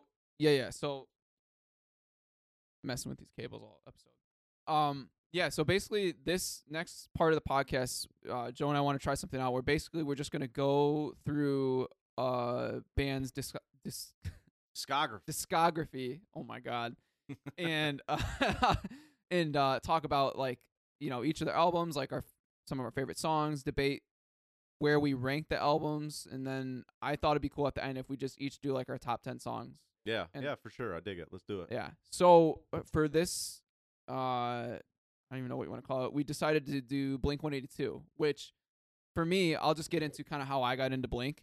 So, uh, growing up, my dad used to listen to a lot of alternative. He's got a massive CD collection, and I don't think he had any Blink CDs or whatever, but the radio stations he listened to, like I always heard them, right? Like they would they would play like all the small things. What's my age again? Um, damn it some of those songs would always be on the radio so eventually i was like oh you know i like this and i asked for a cd one year and i got like their greatest hits Yeah, CD, yeah, and i think it came out in like 2003 or whatever it's a black it cover was 05. okay yeah. 05 right because blink 182 the self-titled album Yeah, came out in 03. 03 Yeah. so i had that album and it was just all the bangers and i was like oh my god like this band is insane. Yeah. so that's pretty much how I got into them, and I've been listening to Blink 182. I mean, I'm 27. I for at least the last 10, 12, 15 years. Yeah, I'm pretty much the same way. My dad brought me up on hard rock. He's a big fan of like Stone Temple, Stone ugh, Stone Temple Pilots, Smashing Pumpkins, uh, bands like that.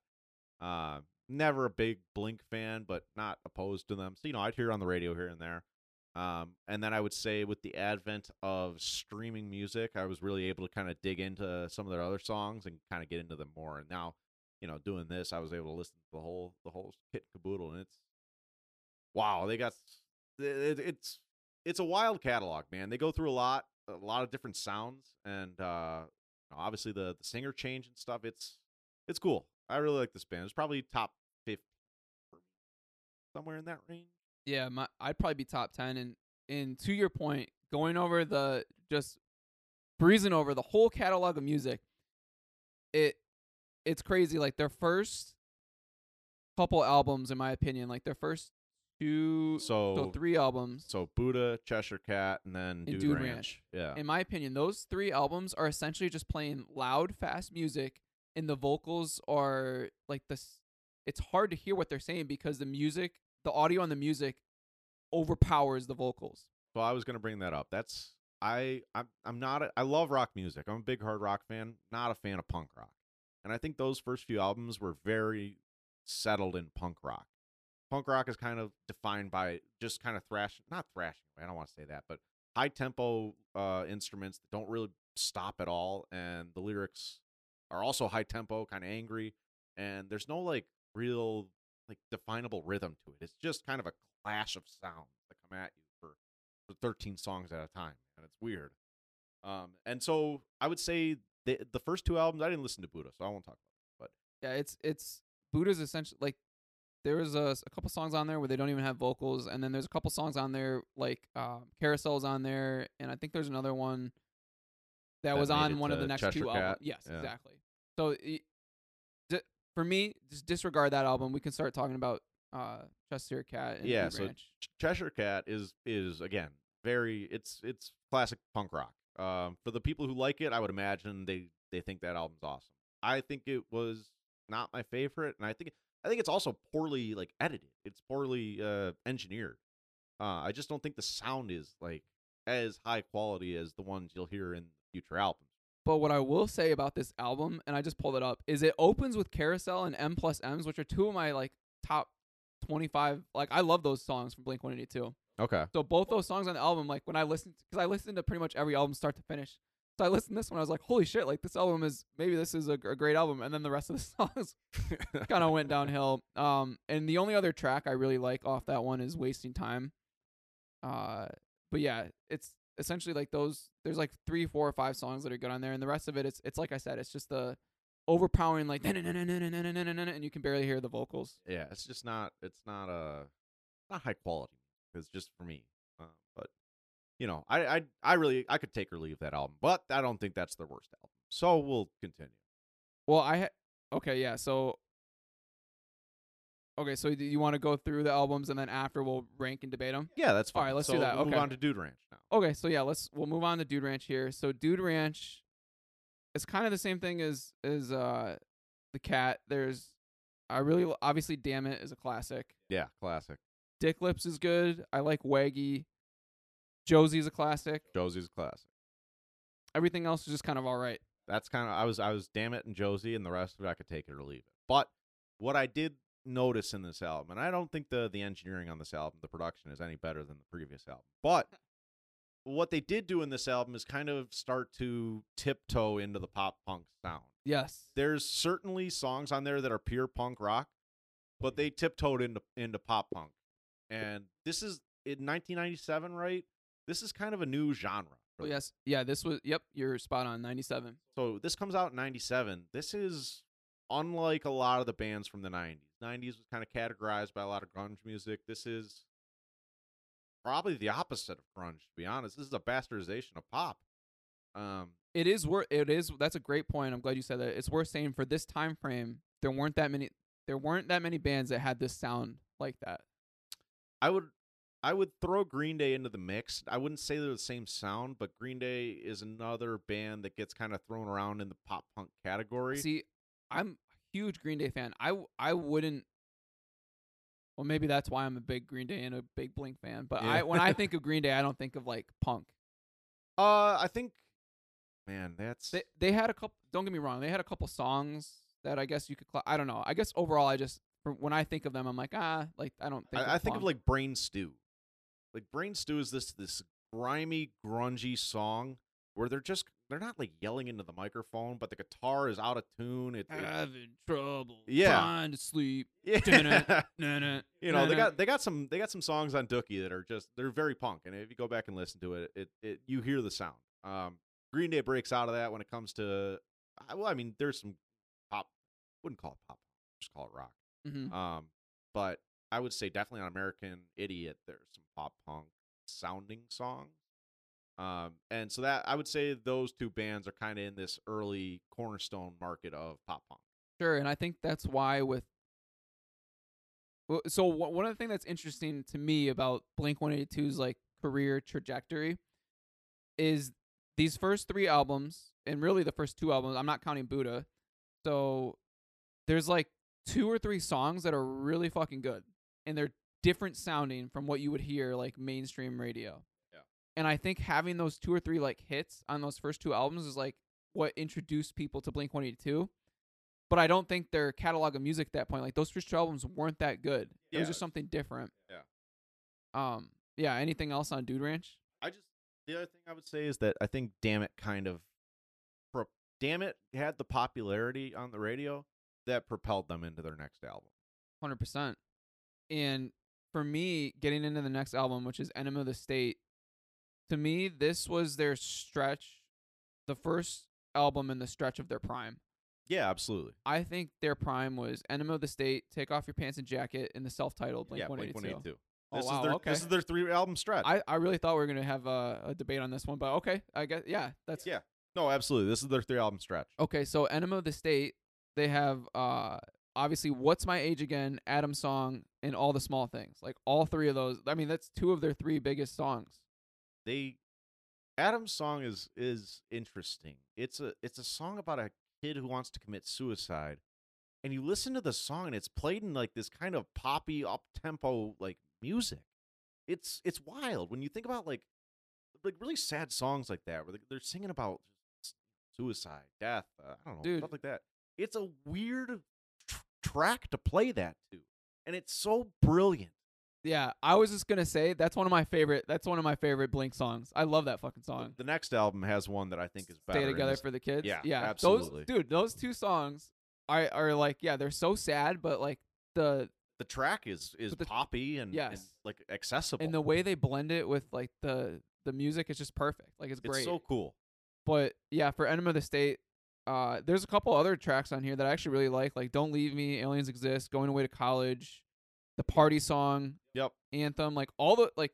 This is the first album where I'm like, okay, like most They of the songs on here are pretty good. miss. Yeah, Yeah. absolutely. I'm totally with you. Um, my one, my one, and I'll get into this later too. My one problem with all the small things got over. No, oh, dude, all the small things is if we did a list of Oh, you're- like, you're gonna hate well, no, no, no, not of the just Blink songs, but if we did a list of like the top forty songs of all time, where you hear that song and you're like, oh, let's go, like. Oh yeah, I mean yeah, it's it's very, it's absolutely recognizable. The It's- the opening riff is classic. and it's just one of those songs for me where wherever whenever that song comes on the radio or you know you're at a, a sporting event and the song comes on you're like oh yeah I I'll never like get upset when it comes on, but there was a stretch for a little while. Where I was like, yo, fuck, wow so tired of hearing this. uh, oh i disagree but i, I get it because of how play, like overplayed it just got it just got It- played. it's the same thing for me with don't stop believing Y- yes, that's a great example, dude. That's a great example. yeah so the i had one more point i wanted to make on this album oh so the what el- also propelled them aside from like you know what's my age again and all the small things being like amazing songs same with adam's song is the music video for what's my age again have you Oh, I've never seen it. so it's all three of them travis mark and tom they're running through la naked and they're just like it's just, it's a it's a hysterical music video like here i'll just show it to you real quick because they have a clip from it on the spotify you know where they show you like yeah, yeah. uh so it's just What it's just them running through parts of California naked and every, when they go by like everyone's looking at it's it's so funny. bro. So that music video kind of propelled them to like the top of like MTV and TRL and I, that also just contributed to like the mass like them blowing up, yeah, yeah. which is I mean it's really cool like again it's going back to like them running naked like who does that? It's just it's it's so cool like that they're like oh we're like this is what we do. F it. This is what we're doing. We're gonna make our own sound. We don't give a fuck what anyone else is telling us to do. We're gonna run naked through the streets in our music video, and that I, to me, that's like what makes them like it's likable. you brought up something there that's worth mentioning right now, and I think it really comes out in. This is the first album it really, really comes out in. This is where Blink makes their defining sound. This is what Blink 182 sounds like, and Tom DeLonge is an integral par- part of what Blink 182 sounds like, and it's I don't want to say they got a whole lot worse after he left, but it's interesting to hear what they transformed into when he wasn't there. Uh, we'll get into that later, I guess. But this is really the first like defining. Like you hear Tom get get going, and it's like, oh my god, that's Blink One Eighty Two. You can't miss it. He's just such a unique voice. I totally agree with you. And yeah, I, I can't wait to get into that in a bit. So the next album, uh, not counting this on their list of albums, but they did a live album. Oh yeah, but I saw that. on the live album, they also included uh, "Man Overboard." oh, I don't think I've ever heard that one. Oh, so okay, so that's we'll get into that later, but that's one of my favorites too. Okay. But anyway, so going from album number two of what what you and I would agree on is their prime is "Take Off Your Pants and Jacket." So this album had uh, Anthem Part Two, Story of a Lonely Guy, First Date, Stay Together for the Kids. Uh, I really liked Reckless Abandon, Every Time I Look for You, and Please Take Me Home. But uh, this album continues off the sound that they started building in Enema of the State. I think they even improved. I think they really. I know the state still had a little bit of that punk, that punk rock feel to it. This is the purest of pure. If you if you had to explain to the aliens what pop punk sounded like, you would play them this album. Um, it's it's uh, top to bottom. I I really don't think they missed top to bottom on this album. I listened to it a couple times. It's incredible. Um, I, I can't I can't knock anything here. There's such a good sound. yeah what for me the the three albums that i i consider to be their prime like power ranking them like you could go any way like Yeah. maybe maybe not enema of the state for what you just said but i wouldn't hold it again if you p- put that album as your number one and like i think these three are like the top three Yeah, it's just whatever order is up to you Yeah, yeah, and that's personal. but yeah oh Cool. and the rock show was on this album too Rock Show's classic. Another man. classic. What a sick song. yeah and like you said uh so you think stay together for the kids is better than adam's song Yeah, absolutely. What's cool here, and they didn't do this on Enema, but they did this on this album. They started doing songs where Mark and Tom were singing in the same song. yes It's it's kind of I don't want to call it a trope, but it's a thing the Beatles did a little bit. Um, and you know, bands afterwards would get into this too. Like Kiss did the same thing. Um, Linkin Park Linkin Park did the same thing, obviously a little bit later, but right well, similar time. Anyways, it, it's just so cool, especially cons- like Tom because Tom has that cool, high, unique voice. It's such a cool contrast, and "Stay Together for the Kids" is a excellent use of that contrast. Mm, dude, you just gave me chills think thinking about that song. And then when Tom comes in, he's like, "So here's your Yeah, yeah, he just he tears you up when he comes in on the chorus, man. It's Yeah. so fucking cool. I fuck yeah, yeah, we'll we'll get into it later. Man, that's such a great. damn, that was a great point. I didn't really think of it as that because yeah, for the first couple albums they do that where it's like, oh, Tom's do does the first three songs, Yeah, and, and then, then Mark, Mark comes comes in. in. for a song, and then Yeah. Mark does another song, and then Tom does another one, like Yeah, where and it it's just like no rhyme or reason. But yeah, I agree. It Blink One Eighty Two, in my opinion, probably has one of the most unique, um, one of the most unique things about their music is they have bangers where there's two different lead singers. So like, what's my age again? It's only Mark, right, right. and that right. song's been streamed, you know, 300 plus million times. Yeah. Uh, all the small things, it's only Tom. Yeah. And then they have a couple bangers where it's them together.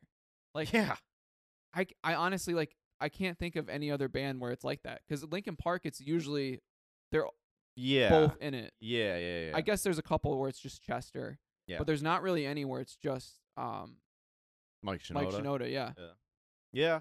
Um, I only know this because I this is actually a weird sidebar. I took a class in college on the history of Kiss, oh nice. and uh, so I only know this for that reason. But I do know that like uh, Gene Simmons and Paul Simon did a lot of this kind of same thing, where like one song would be a lot of songs would be Paul Simon, Gene Simmons would get a couple songs, and then like Rock and Roll All Night is a mix. Um, so there's you know that's one band in this category, but I don't think there's too many. Yeah, it's crazy. Yeah, that's really cool. All right, on to uh, Blink. Yeah, so self-titled album 2003. This is my favorite album, my favorite Blink album. So feeling this, I miss you, down. Uh, I like go a lot. Always another classic. I really like all of this on this one. It was with this guy Robert Smith, who like I looked. I hated that song. Oh, really? He had like uh like a couple songs on Spotify and like you know like twenty thousand monthly listeners. So I don't even know what he's doing now. But this album also has "Here's Your Letter," "I'm Lost Without You." I mean, for me, every song on this album, less like one or two, is is great. I like this album. I don't love this album. I one thing that you mentioned earlier, and I think this is a common thread throughout all the Blink albums, is the first song on the album is whether or not you you like the song, it's coming out and getting you in the fucking mood to listen to a Blink 182 album. They're getting out there and hitting you hard with guitar and Tom DeLonge on, on vocals, man. It's gonna get you in the fucking mood to go. And this is no different. Feeling this is a great opening song for an album. Bro, I that's one of my all time favorite songs. Feeling this. Yeah, it's pretty fucking Whenever cool. that comes on the radio or on shuffle, I'm like, it's one of those songs. I just don't skip it. I'm like, oh, okay. Yeah, time for, I'm in. It's time for feeling this. I'm in. Yeah. Uh this album also has so this this album is a is a I, how do I want to not a stark departure, but a, a significant departure from the previous album, which was so clearly pop punk. This album, you could tell they were kind of experimenting with different stuff here. So, like Oblivious is it's a hard rock song wrapped up in a Blink One Eighty Two song. Um, that song you said earlier, all of this, it's alternative. And then like, I'm lost without you is I don't even know what you'd call that. Yeah, there's just some different sounds on here that you wouldn't associate with with Blink 182. But it also works because Down and I Miss You, those are both classics. Yeah, uh, yeah. So that's the other thing. They get into the true ballads on this album. I miss you is I miss you is a true ballad. Um, what else am I missing here? Um, well, maybe that's it. But you don't. I don't think they had a song like that before that, unless I'm missing something. Like it, it doesn't really pick up. Like I said, Adam's song and Stay Together for the Kids have this like back and forth between like high True. end and low end. Miss You is just this slow kind of melody, piano-y song. It's know, weird for that. yeah, I'm trying to learn it on guitar. It's like, Yeah, yeah. Nah, it's, it's a good song. It's just different, you know. And so I think I don't know what's going on here, but this is 2003. Yeah, so it's it is worth saying too. This is the last album before they broke up. Yeah, so that's kind of what I was getting at here. Um, I think there's something to be said about a band starting to switch their sound, coinciding with the time that band members start to fight and bands break up. Um, and so I don't know if that's the case here, but it's just interesting to see that this was the album where they did start experimenting with stuff, and then it's also coincidentally the album with Thompson told him to fuck off. So that's true. I I would have to see uh more data because Blink's sound because we'll get into it in the next couple albums, but their sound still evolves. Like Yeah, absolutely. it's kind of evolves with each like album or two. Yeah, and I, I don't. There's there's good things that come with that when when a band, you know, some bands I definitely just want to kind of play the same song over and over and over. But Um, ACDC. yeah, yeah, ACDC did that for 50 years. A- ACDC falls into that category. Um, I can think of a couple others. Yeah. Um, but this is it's just a cool album. If if you're not looking for the pure pop punk, this is a fun album to just listen. Start from the top, listen all the way through, and kind of pick out what you're like. Not everything here is going to be for you, but there will be something here for you if you're a Blink. Yeah. So with that, let's move into the uh post Tom. Well, actually, no. Sorry, Neighborhoods is next. So ki- that's 2011. So the band reunites with Yeah. Mark and Tom, and, and Travis was there the whole time. But so, uh, uh, what are your thoughts on? For me, it's like the first couple albums were like they're like part one or whatever, and this is like their part two, like Neighborhoods, California, and Nine. And then I think part three is going to be whatever their new album coming out later this year is. They uh when you take an 8-year break between albums. Now they had the they had the best of in the Yeah. greatest hits in 05. So but that's not really a new album. Right. you have an eight year break between albums and your comeback album is neighborhoods it's very easily to be it's very easy to be quickly forgotten this album is all right it's i don't think there's anything special on this album there's nothing that really like hits you in the face you're like wow they're fucking back Yeah, so for me, all the song like pretty much all the songs on here, like they're decent. Like I'll listen to them, right? Like there's there's not really anywhere I'm like, oh, this is dog shit. Like I'm just but i don't i would never seek any of this out right. But there, yeah. To the, to your same point, there's not a single. There's not like the bangers that were on yeah some of the yeah, last couple albums, exactly except for I will say, "Wishing Well" is one of my favorite Blink songs. Uh, I definitely listened to it once. I'd have to give it another go. It, I mean, they, like I said, dude, they're nothing on this album is that bad. It's just not that. Yeah, I also really like Up All Night and After Midnight. Um, Yeah. But yeah, this album is just it's it's, It's- decent, but It's it's as mid as mid gets. Yeah. Yeah. But like I said, when you do an eight year break, you can't come out with this. You just you can't. Well, you know what's funny with between neighborhoods in California, like I still don't really know and we'll get into it with the rankings, but for me they're kind of like almost on the same level where I'm like oh, oh my! We're gonna have very different opinions on when we get into the lists at the end. All right, all right, well let's get into California then. What do you think? So 2016 California comes out. New singer. His name's Matt Shika. The- yeah. Matt Shika. Like that. So Tom DeLonge's gone. I want to take a tangent. So 2011 neighborhoods come out. 2016, I think California. oh wait, wait, wait. Sorry, real quick before we get into California. Dogs Eating Dogs too, the EP. Oh, I didn't listen to that either. I actually really like that EP. There's only five songs on it. When I was young, Dogs Eating Dogs, Disaster, Boxing Day, Pretty Little Girl. But all five songs are pretty good. That one came out in 2012. Is that uh is that Tom too? Yep. Yeah, it looks like it. Yeah, that's cool. Yeah, th- I those ones are worth a listen in my opinion. Yeah, get that check out later. All right, cool. But yeah, go you go ahead back to uh, California. So I think it was so California comes out in 2016. I think in 2015 Tom decided, you know what, I'm I'm done. I'm out. Sidetrack. Do you know why Tom DeLonge left Blink 182 in 2015? Yeah, I know. Tom DeLonge left this this mega popular, huge pop hit band to go find the alien. Which I guess many a great man has gone to done in their gone to do in their day. However, you're the singer of Blink 182. Mm-hmm. So I I don't know what's going on there.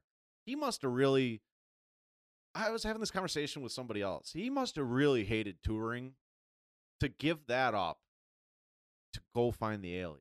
Now, I will say, I do think he has a very genuine interest in the, in like UFO activity.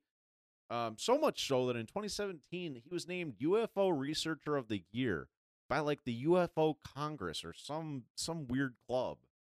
I didn't even know that was an award. That's crazy. It's uh, dude, what the hell? Like he he's published books on UFOs. He started like multimedia co- uh, multimedia company on UFOs. Yeah, I heard him on um actually I think it was Steve-O's podcast when he was talking about it. It's crazy. I mean, he's actually doing it's like he's doing legit work for that field. As much as you can call that research, he's done significant research in the field of UFOs, which is a bizarre turn for Tom DeLonge, but here we are. I mean, aliens exist. Uh, that was from uh, Enema of the State. That he Yeah. was do- doing that back in the '90s.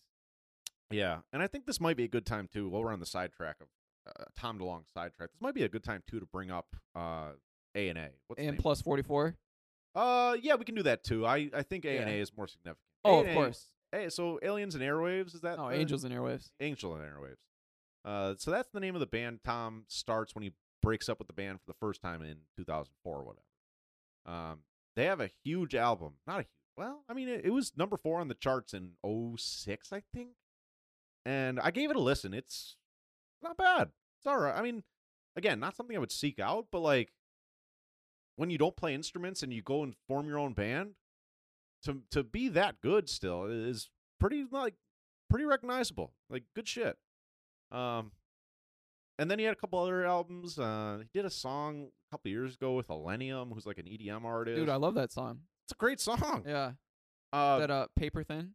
yeah, yeah, Yeah. that sounds right. So like the fact that he was able to leave Blink and, and still have that much success with a uh, otherwise unnoteworthy band is pretty fucking cool. Dude, A and A has some some really good songs. I mean, I, I don't like go out seeking to listen to A and A, but I have a couple saved songs where if it pops up on shuffle, I'll, I'll listen to them. And, yeah, uh, absolutely. Plus forty four, which is just Mark. There's I think it's heart, heart stops beating, and then there's I think the other one's called like plus one five five whatever. is Travis not in this band? Travis is too. Yeah, yeah. There's like two or three songs from that. I think they only released one album that I yeah, really they, like. I only saw one album. Um, whereas A and A has a they just released an album back in 2021, so they have a bigger catalog. And I do like A and A. It's just it's it's slower. Stay together Yeah, for the band. Uh yeah, no, I'm with you. It's whatever. Yeah. So uh, going back to California, what, what California. Yeah, what were your thoughts? It's weird. It, the first time you listen to it, it's weird not hearing Tom on. That being said, they really went back to their pop punk roots here. And I don't think there's a miss in the first like. So this album had a bonus edition, and the bonus, the bonus edition, edition is trash. the bonus edition adds out like another 15 songs, and that's what I were not good. the the original track list for this album is fire.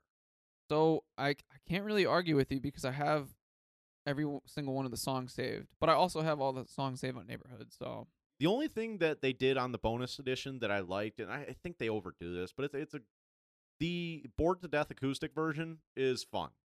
I like it. I like the regular version.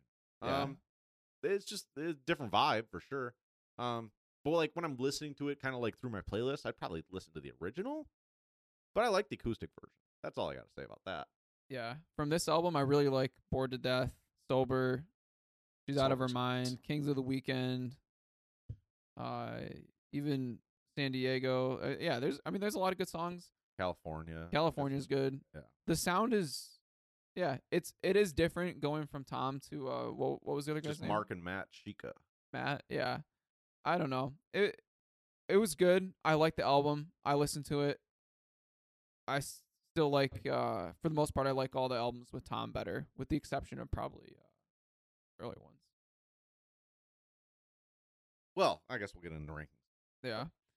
So, I, I'll let me take the next one. So nine came out in 2019. I think this album is dog shit. Oh, come on.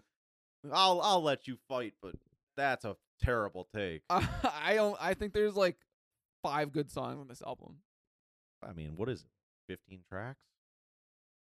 But yeah, 15 tracks. Uh you can't call an album dog shit if it's hitting 5 out of 15. Probably it's 33 33 percent. I mean, w- most albums hit at like a 50% in my opinion. Most decent album. we we need to get into the deep numbers on that one. I don't know. Um I know I don't think this song is that this album is that bad. Happy Days, great song. Dark Side, great song. Blame It on My Youth, eh, give or take. Generational Divide sucks. Uh Black Rain, good song. I really wish I hated you, good song. Um and the rest I could probably give or take, but dog shit's a tough that's a tough hill to die on. Okay, all right, all right. It's not dog shit. It's just I don't I don't I think this sound to me in comparison to California, I think 9 gets like I guess I would call it whinier. Yeah, absolutely. Like the music it's like, oh, it's more whiny and uh, we're, we're going through some stuff and yeah, yeah. So but I I don't I don't know. To me it's just not my favorite. It's not bad, but I No. this is the only album where I'm like, oh, like I'm not coming back to listen to this one. Yeah, Like- I, I don't I don't know what happened, and they definitely the the interesting thing about this album as compared to some of the other ones, I California might have had a little bit of this, but this is an album where they really pick up on kind of like I would call them new poppy beats. So when right. they yeah, yeah. when they when they when they started doing pop punk back in the '90s, like that that was new. The the pop punk on this album, it's less pop punk and more like pop rock. Um, I don't know how to explain that like with words, but when you listen to it, you just know it's not like there's no punk to it. It's strictly pop rock, which is fine. I think it's an okay sound. I just, eh, it's not what I want from Blink. Yeah, I, I I'm totally with you. So with that, let's uh let's rank the albums real quick, and then we'll do our top ten. All right, cool. So, uh, so for me, let's go let's go from from ten to one here. So for me, Buddha's ten. It's Yeah, not even a real fair. album. Same. All right, I had nine at number nine. Oh, here we go. Um, I, I I may be contradicting something I said earlier, but I guess I'll just go ahead and put Chet. No, no, I'll put neighborhoods here. I'll put neighborhoods. You're put okay. Come on, man. You can't put neighborhoods there. Why not? Uh, It's either that or Cheshire Cat. Uh, so I don't know. I I guess uh I could give or take either album, honestly. I yeah. I want to I want to just uh, clarify something too here. I don't think either album is uh, wholly irredeemable or like you couldn't listen to it. I just don't care for you. That's fine. Yeah, so I guess let, let maybe I'll read my list and then you read yours. Yeah, go ahead, go ahead. Yeah, let's do that. All right, so I had Buddha at 10, 9 at 9, Cheshire Cat at 8, Dude Ranch 7. I put Dogs Eating Dogs, the EP in there at uh 6. N- Neighborhoods 5, California 4, Take Off Your Pants and Jacket 3, Enema of the State 2, and Blink 182 1. I just want to say real quick with the top three, like I said earlier, I think you could put those three in any order, and I think you'd be fine. Yeah, no, I agree. I'm with you. All right. Cheers. Um, what do I got here? From 10 to 1. I guess at 10 we'll go Buddha. 9 we'll stick with neighborhoods to be fucking stubborn. 8 we'll go Cheshire Cat. 7. Oh man, 7's a one. Probably put 9 at 7. Uh 6 Dude Ranch. Or I guess you I only have 9 cuz I didn't listen Yeah, because you 10. didn't do dogs, did dogs. But anyways, uh next after 9, what do we say? We'll do Dude Ranch. After Dude Ranch, California. Um then Blink 182, Enema of the State, Take Off Your Pants. Jacket. Okay, so we're actually we're pretty close to one another. Yeah, not that far off. Top three, we're locked in. We're good there. That's Yeah. a prime. We're both good. the The only real difference is I don't really like nine. You like nine more than I do. Yeah, absolutely. Yeah. Yeah, and I I couldn't give a shit less about neighborhoods. It's just forgettable is the best word I can think of to describe that album. you know what's this is bad because this is gonna go against everything I just said. But when I was listening back to all the albums to prep for this, when I listened to, to Neighborhoods, I was like, damn, like I forgot all these songs. Okay, there you go. I mean, what else has to be said about it then? it was incredibly forgettable. But I, yeah, I still like the sound of that one better. You know. yeah, and, and it's like I said, none of these are are are horribly like like they're not insultingly bad. None Right, of them right, are right. insultingly bad, except for maybe Buddha. Who knows? Yeah. So it, it's hard to it's hard to you know really knock really hardly criticize any of these the way that I might with another band that somebody likes. Yeah. I think that's fair. Um, let's do uh. Songs? yeah. You want to do? You want to give me your top ten? Yeah, let me pull this up here. All right, top 10 songs. As we've talked, I, I've changed my mind about this, but that's okay. I know what I'm going to put at top. Stay Together for the Kids, number one. What's My Age Again, number two. Rock Show, number three. Then Dammit, First Date, She's Out of Her Mind, Bored to Death, Adam's Song, Dark Side, and then Anthem, part two. Yeah. The uh, that's not bad. I the only one I would probably disagree with is "She's Out of Her Mind." I mean, that was a good song, but I don't know, top ten. But I think it's a classic pop punk song, yeah, mu- Yeah. music's all subjective anyway, so Yeah, I'm not gonna yeah. argue with it. for sure. Sure. So my top ten is pretty much, it's pretty much those three albums that are like their prime. Yeah, and just picking songs. Yeah, that have all the small things. What's my age again? I miss you. Feeling this. Man overboard. Down. Adam song. Stay together for the kids. Always. And then I actually put wishing well at number ten. I really like that song. Yeah, and that's probably like I put Dark Side on there from nine. I just kind of really like that song. So I, I hear you. I get it. Yeah. It's cool. Yeah, I don't. I don't think any of that is like outrageous. They have such a when a band's got nine albums and then like some some side projects. It's hard to really be like, oh, like these are the definitive top ten. Like until you get out to fifty, they got so much. Right. Yeah. And they we, we didn't we haven't even brought up their the single they just put out. Tom's back. I like I like the single. The, Single fir- is the first time I listened to it, I was like, oh, it's kind of underwhelming. But the more I heard it, like the more times I listened to it, I was like, oh yeah, I like like I'm I'm digging this. Yeah, yeah. It's it's a throwback to the roots. It's I would even call it more punk than this is again back to like punk rock, but like the early punk rock. This is Dude Ranch punk rock. It's cool. Yeah, and it's cool, like you said, that Mark and Tom are both on there. Yeah, yeah. It's, what- it's boys, what you want. get the boys back it's together. it's That- what you want. That's Blink One Eighty Two. Hell yeah. I hate when a band like there's there are some bands where I like the sound after one of the singers or their singer leaves, um, but I hate when that. It just it's so I think it's it changes the sound so much more than like if a drummer or a, if anybody else left, honestly. Oh, for sure. So that's all I say. All right.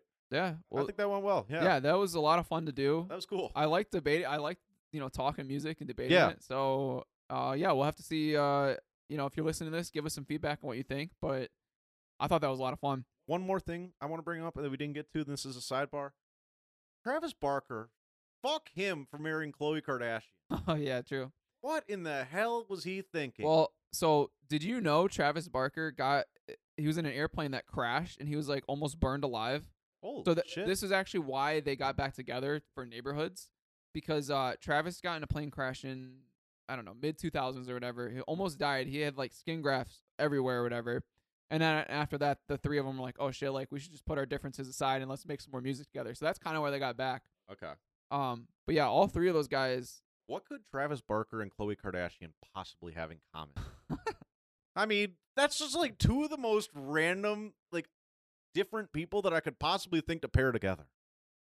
I don't- don't, I un- don't, I don't, unless- I, I don't have an answer for you. Unless Travis Barker's gotten older and wiser and just, you know, he's, he's a family man now. But it's like, what the fuck? I don't know, bro. Travis Barker is one of the all-time great drummers, though. I was gonna say, coming, being a person with such great musical talent to marry a person with such little talent is truly remarkable. Yeah, And she's, I'll hold that thought, but I'll just say she's not Kim. for sure. I, I agree. All right, we can move on. Well, okay, yeah. So uh, it's five fifty. Let's let's squeeze in an am I the One asshole or two Yep. before Pat gets in. Yeah, let's do it. Once Pat gets here, we'll we'll just Wrap stop. up. But I didn't spend half an hour reading these things for nothing this morning. So yeah. to get into, there's a couple. We'll do the funnier ones first. All right. Uh, uh,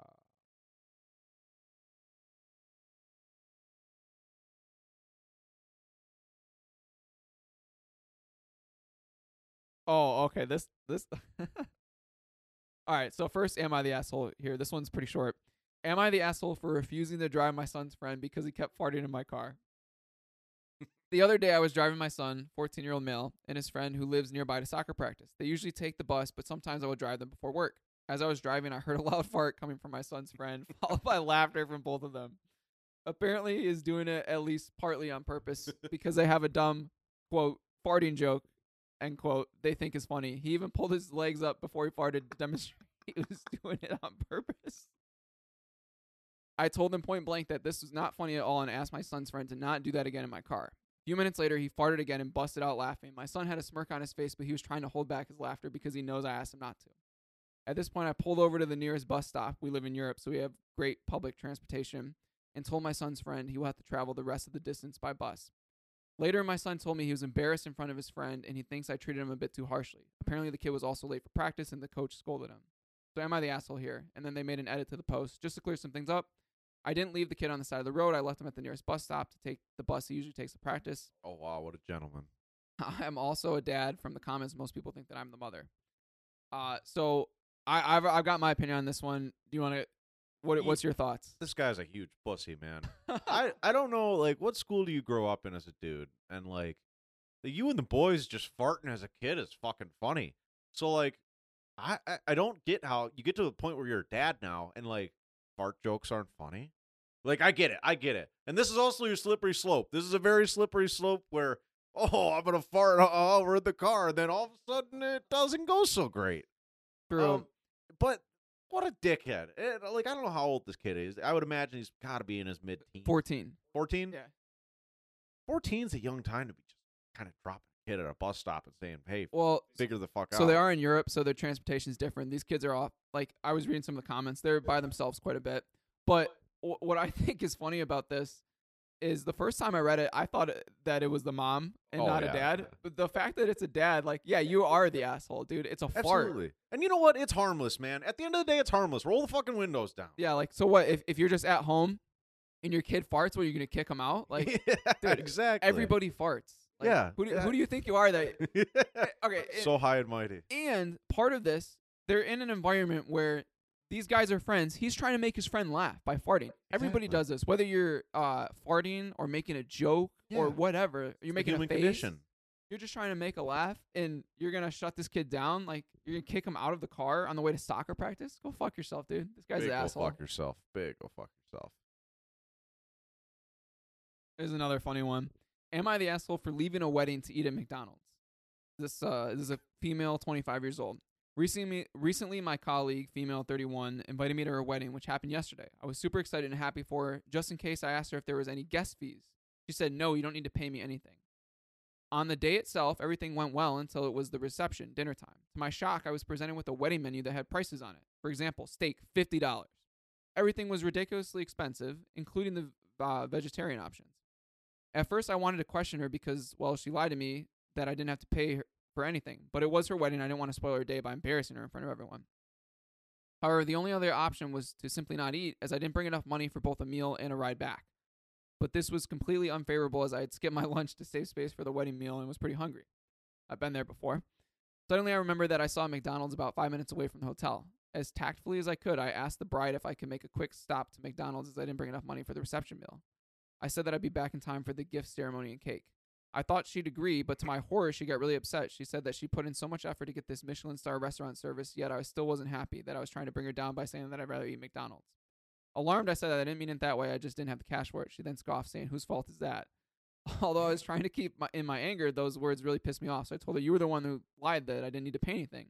Oh, Getting angry as well, she replied, "What I meant was there's no attendance fee. You literally assumed you'd get a free five course dinner. Wow, you're cheaper than I thought." With a glare, she asked me to leave her wedding. I did, struck dumb and rather hurt. And on my way home, I grabbed a Big Mac. LOL. Back at home, I told my boyfriend everything and asked if I was an asshole. He thought it was a funny story, but said I was an asshole. If I didn't have the money, I could always pay her back later. In his exact words, you chose the wrong time to be stingy. My other friends agree as well, saying that it was not tactful of me for doing that at the wedding, and although she lied, I should have just brushed it off instead of dampening her happy spirits. After hearing their opinions, I felt quite guilty and embarrassed. However, that one little part of me still thinks that it's justified because one, she lied to me, and two, she publicly humiliated me. Please help me out. Am I the asshole? I'm gonna let you go first here. I'm very much on the fence. Well, I, I'm I'm kind of on the fence too. I, I think I think if you're in that situation, you should just pay the well, you should pay the money and get the food because one, you're you're there at the wedding, whatever. If they charge food for food and you weren't expecting it, just pay the money. And if you only brought enough money to, to not have a ride home, I mean, there's Uber, there's Lyft. Like I don't know where this person lives, but you could get a ride home from someone. You could call your boyfriend. Like there's so many ways that you could just spend the money on the food and then figure out the ride home later. Did they specify if this woman was a bridesmaid? Let me check. I don't. I I I think there's a very No. Okay. No, yeah. she's not. If you're just a guest at this wedding and you're not the bridal party, I think you are fully in your right to go. If you had no expectation of paying for a meal, you're fully in your right to go pay wherever you want to pay to eat. So, I I agree with you. I don't understand why this lady asked the bride. She should have just left and did it. Yeah, that's why I had the the reservation that maybe she was somehow involved with the the wedding proceeding. Um in the other case, if she was a bridesmaid or if she's like, you know, best friends with the the, the bride or whatever, total bitch move. What the fuck are you doing? Yeah, for sure. But that's not the case. And also because she asked if she needed to pay money for anything, this person didn't say anything. Like, I don't. Well, I I think the the bride is an asshole. Like, why would you kick her out? Like, why would you make your guests pay for food? Well, one, why would you make her pay for the food? And then two, why kick her out? Just say, yeah, go get your McDonald's. Why why would you give a shit? You if you you're getting married, you have 200 plus people more than likely at your wedding. Someone comes up to you and says, "Hey, I didn't realize this was a situation. You didn't really tell me. I'm going to go get something else." You're going to say, "No, you have to leave my wedding." Like, who the fuck do you think you are? And that's that's why I keep going back to I think this person was like involved in the wedding proceeding, in the in the party. She's got to be. No, she didn't say that. She dude, it was a it was a oh, I guess colleague. I thought coworker, but just a Mm. colleague. I think the bride's the asshole. Absolutely. I I don't think there's anything stopping him it if, from being a both here. uh, if if you're that integral that the bride would be pissed that you left, But she that that's the thing. I don't think she's not that integral. There's no part of this where she says it's just a colleague.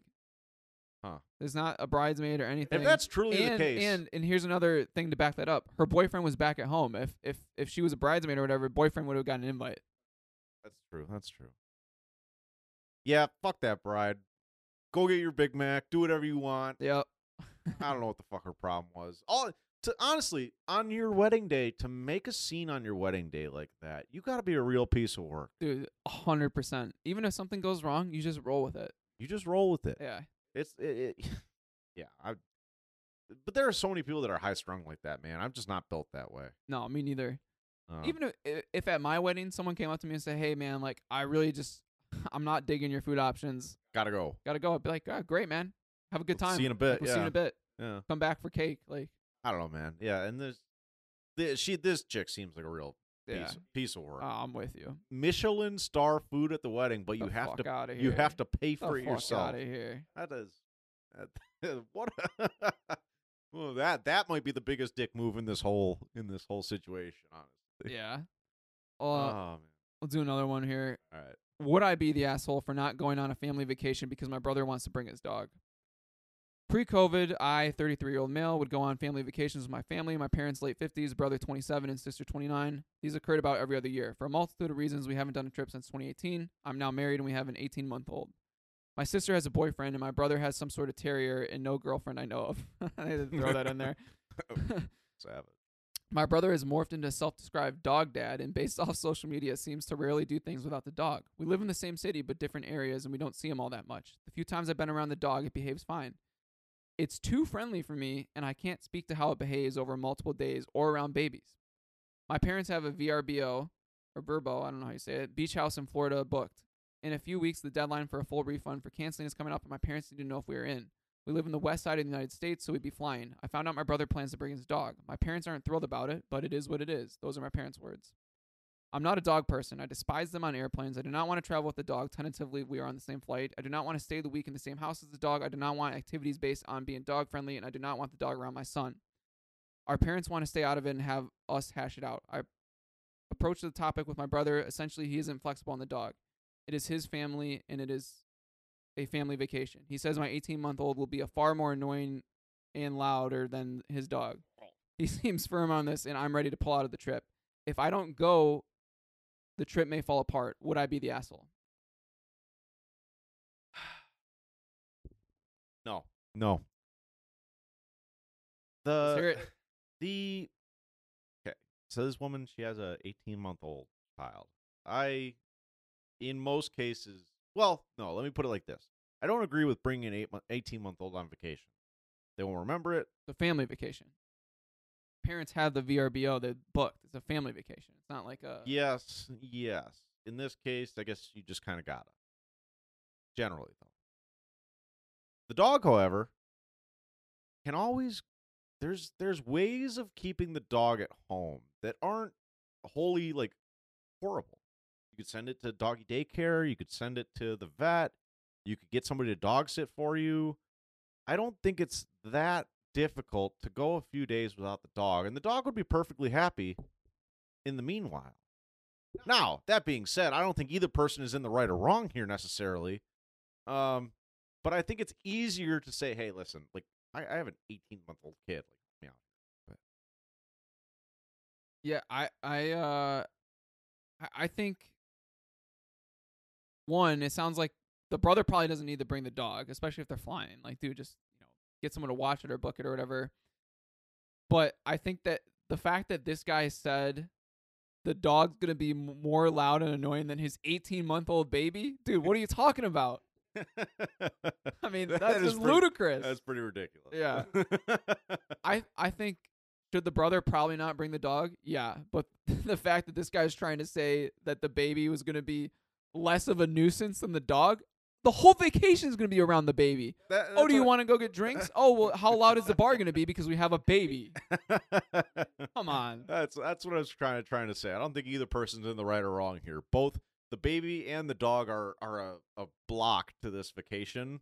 Uh, I just think dealing with the dog, leaving the dog home, is much much easier than leaving the baby. I got the solution. Let the dog watch the baby. Ah, there we go. Nickelodeon TV channel. Here we go. Yep. Oh man, little Rugrat situation. I dig it. Just Yeah. leave some bananas on the floor and let them figure it out. I like it.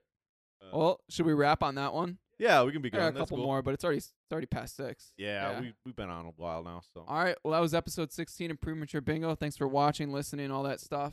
Thanks for uh, guest co-hosting here, Joe. Appreciate it. thanks everybody. Go Patriots. Uh, we, I love Tom Brady. The Celtics are awesome. Uh, yeah, wrap.